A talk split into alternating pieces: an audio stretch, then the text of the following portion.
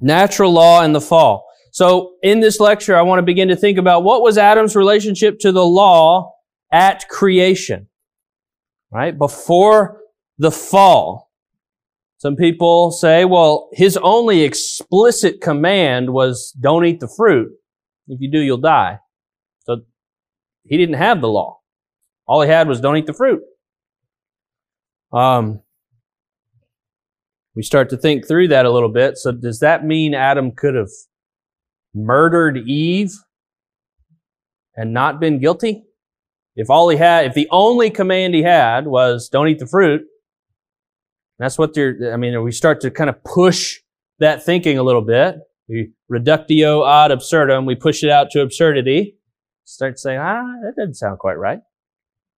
So, how do we begin, begin to think through these things? Well, I want to start with some foundational things, right? We're generally following the canon, but I'm going to use the New Testament to help me interpret the Old. That's good hermeneutics, right? And we're going to talk about the love's relationship, uh, the law's relationship to love. And I think a nice simple way to put this is that love fulfills the law and the law fills out love, right? I'll write that down. That's important. Love fulfills the law and the law fills out love. Right? So you can look at Matthew 22 where Jesus talks about the whole law is contained with love the Lord your God with all your heart, mind, soul, and strength, and love your neighbor as yourself. Right? The whole law is summed up in those two statements about love, which seems counterintuitive. When we hear law, especially in American individualized society, we think law, we think constriction, we think um, binding, we think oppressive, right? We think yeah, uh, even evil. Right? We can have, there's even in Reformed theology, in the Reformed world, there can be this libertarian impulse that's, that sees government as a necessary, like evil, and laws are oppressive inherently. Right? Well, no, law is expressed in love. Uh, love is the fulfillment of the law, which as we'll get to later, you cannot merely outward conf- outwardly conform to the law and be obedient to it. There must be an inward posture of love as well. And law fills out love. And by that I mean law puts feet on love. What does love look like? Right? It's not very romantic, but I could tell my wife, instead of I love you, I could in one way say, I'm going to keep the Ten Commandments towards you, sweetheart, right? It's, it's, it's not quite as endearing, but what does it mean when I say I love you? It means uh, I'm not going to forsake our wedding vows and commit adultery. I'm not going to murder you with my hands, with my mouth, or with my heart. I'm not going to steal from you or positively, I'm going to be generous to you. Right? So law properly fills out what love ought to look like. You could spin it the other way. What does hate look like? Hate looks like breaking the Ten Commandments towards someone. I'm going to murder you with my mouth, with my hands, with my tongue, with my keyboard, right? I'm going to steal from you, right? I'm going to plagiarize from you. That's theft. I'm going to uh, be greedy towards you and not give you the things that I ought to give to you.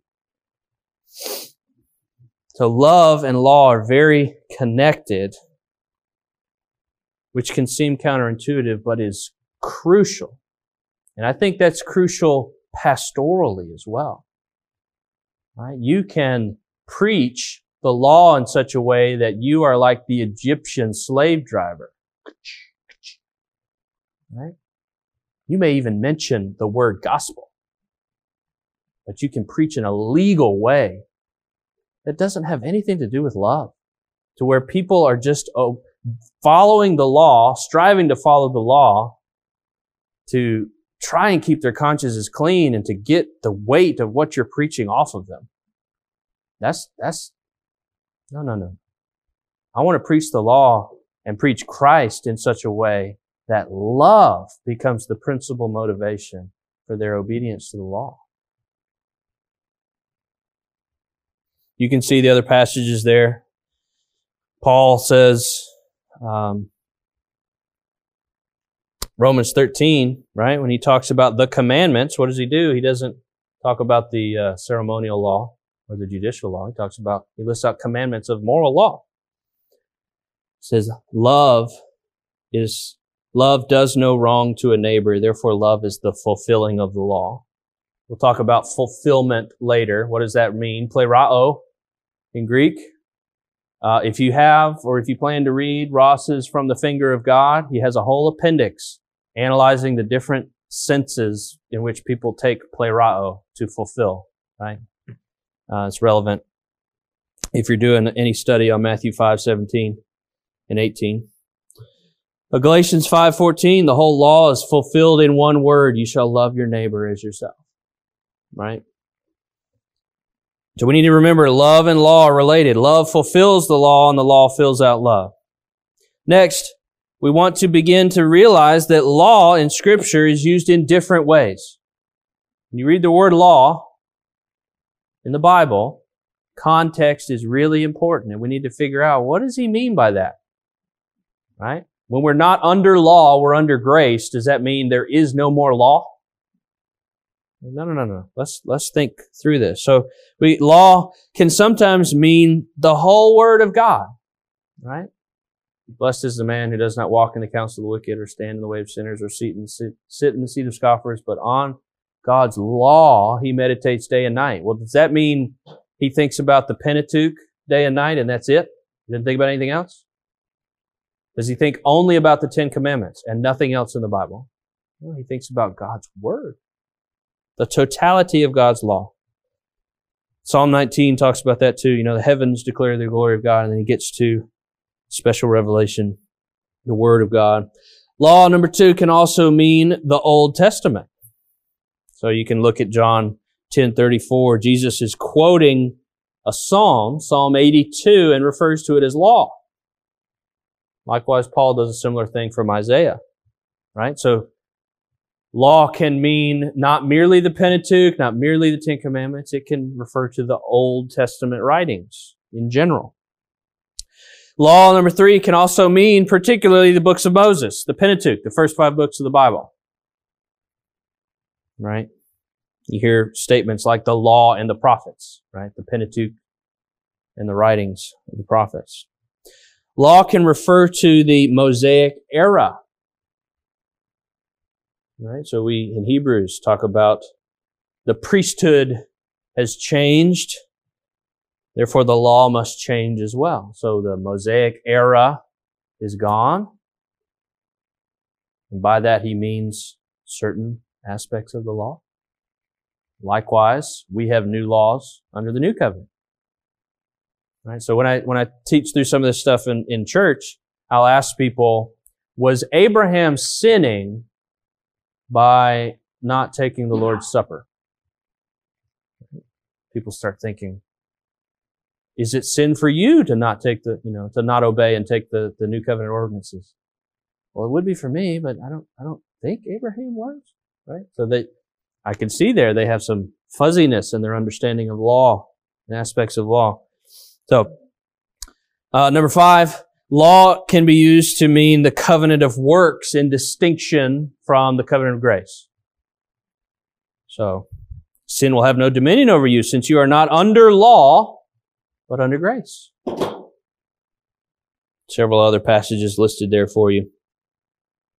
So we need to think clearly that law is used in different ways. Um, that list is adapted from several other places.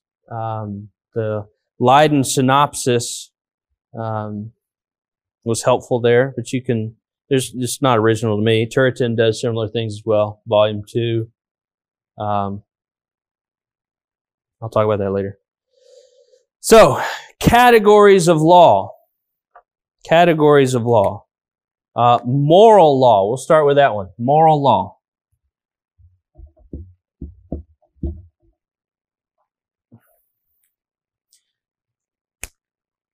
This is God's bedrock, unchanging standard of morality and holiness. It is a reflection of his moral character, and as we said earlier, he doesn't change, therefore his reflection of uprightness doesn't change. Turretin um, does make a distinction that um, is helpful for us to be, if we want to be exceedingly precise, he makes a distinction between archetypal law and ectypal law. It's not going to be in your exam, but I can, I'll write those words out for you just so that you have heard of them. Um,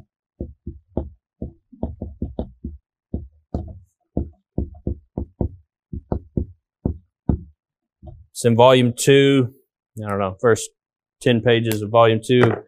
Turretin, archetypal law refers to God's understanding of law, right, which is perfect, it's complete, it's absolute in every essence. Ectypal law is our kind of reflection of that. So we don't have perfect knowledge of the law. We have an accurate understanding of the law because he's revealed it to us, a sufficiently clear understanding, but it's not a perfected understanding. So he makes this precise distinction. If you get into the weeds of law doctrine and arguing with people, that distinction can be helpful. But for most people, moral law is sufficient. Um, Bavinck says that the moral law, as such, is not an arbitrary positive law, but is grounded in the nature of God himself. Right? So law, the doctrine of law in our spider web is connected to theology proper. If you screw with theology proper, you're screwing with the law. If you screw with the law, you're screwing with theology proper. It's important to know that these are connected. It's not, and this is important too, related to your theology proper. The law is not a self-existent impersonal power independent of God. Right? The law is not outside of God constricting him and constraining him. I wanted to love Israel, but the law was out there and it bound my hands. I had to kill them. Right? No. No, the law is not this impersonal force that handcuffs God to do something. It's unbreakable, Bavinck says, inviolable. It bears its character throughout the scriptures, and our own conscience bears witness to it. And so the entire so-called moral world order, with its phenomena of responsibility, its sense of duty, its guilt, its repentance, its dread, its remorse, all of these things are connected to the moral law of God. Which is why Christ can say he came not to abolish it. Right? Can't abolish the law any more than you could abolish God and his character. It's unchanging. You came to fulfill it. And that's related, what Bavinck was saying there, to our next category of natural law. Natural law. When I was studying Sabbath, at one point, I fell down this rabbit hole of studying natural law it goes and goes and goes. So there's like natural law and legal theory. If you go to law school, you can study natural law. Um, Finnis, I don't remember his first name, but his last name is Finnis, F-I-N-N-I-S. He wrote a book called Natural Law. It's an OUP, Oxford University Press volume. It's the standard kind of entry way into legal theory of natural law. Um, it's really good in as far as defending the category of natural law. It's terrible as to filling out what the content of natural law is. But natural law is in substance the same content as the moral law of God, but it refers particularly to the work of the law of God upon mankind, stamped upon mankind. It's related to being made in the image of God. So it's in substance the same as the moral law of God. but it refers specifically to the moral law being impressed upon every being made in God's image. Right? Richard Muller, his definition is given there. You can read that. He gets into detail. Um, we can speak of natural law in two ways. Uh, Turretin talks about it in two ways. Broadly, God's laws of creation or his laws over nature refers to his providence, right? So the moon still goes around the earth according to God's commands. Well, yeah, that's his providence. It's not referring to a moral category. Um, that would be narrowly or strictly speaking of natural law would refer to moral duties being pressed upon us. That makes sense. So broadly versus narrowly conceived. Broadly is kind of nature obeying God. Narrowly refers to us and moral absolutes, moral work impressed upon us.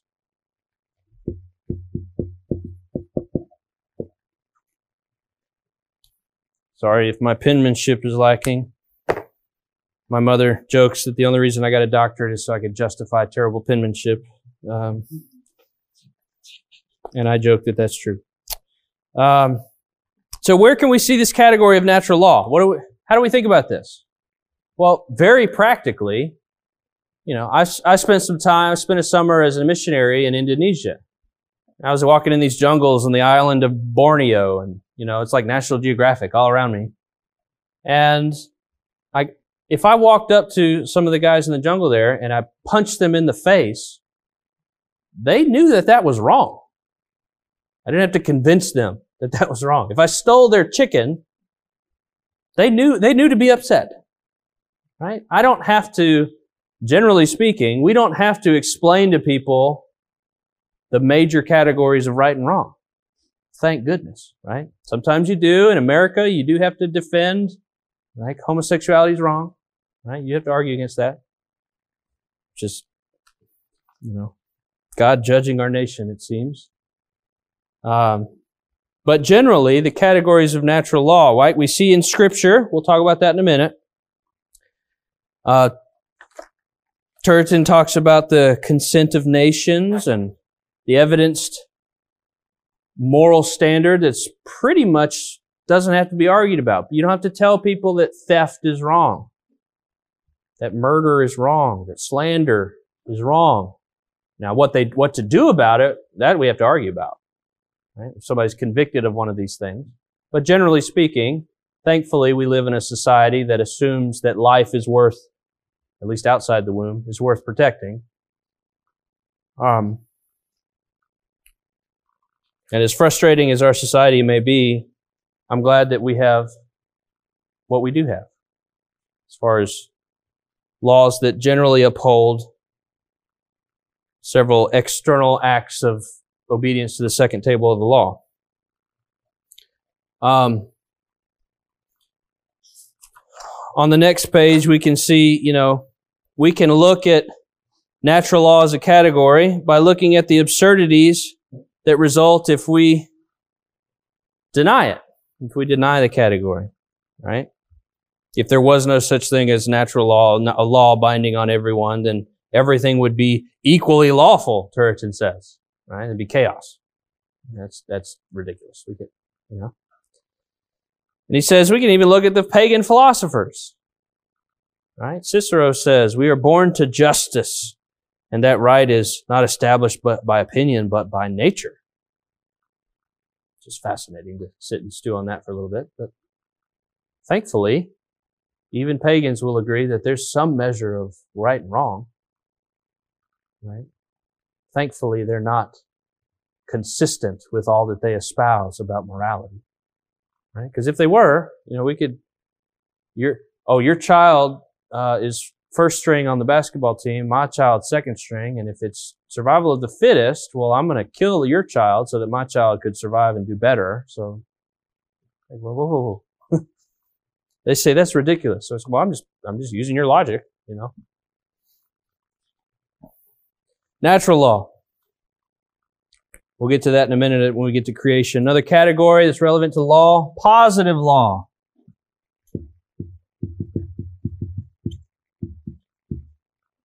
That's where we get back to Abraham taking the Lord's Supper. Was he sinning? No. No more than we're sinning by circumcising or not circumcising our sons. We're not, that's, that's, it's, a, it's not a law for us now. These laws, positive laws, are tied to a specific covenant. They're not inherently evil or good. And they're tied, they're, they're given by, out of God's own free will, out of His own predisposition.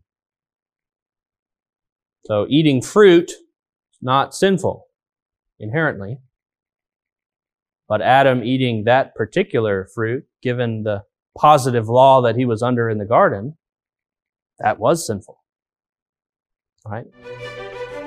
Thank you for listening to this week's episode of Preaching and Teaching, brought to you by Covenant Baptist Theological Seminary. CBTS is a confessional Reformed Baptist seminary which provides affordable online theological education to help the church in its calling to train faithful men for the gospel ministry. To learn more, visit cbtseminary.org.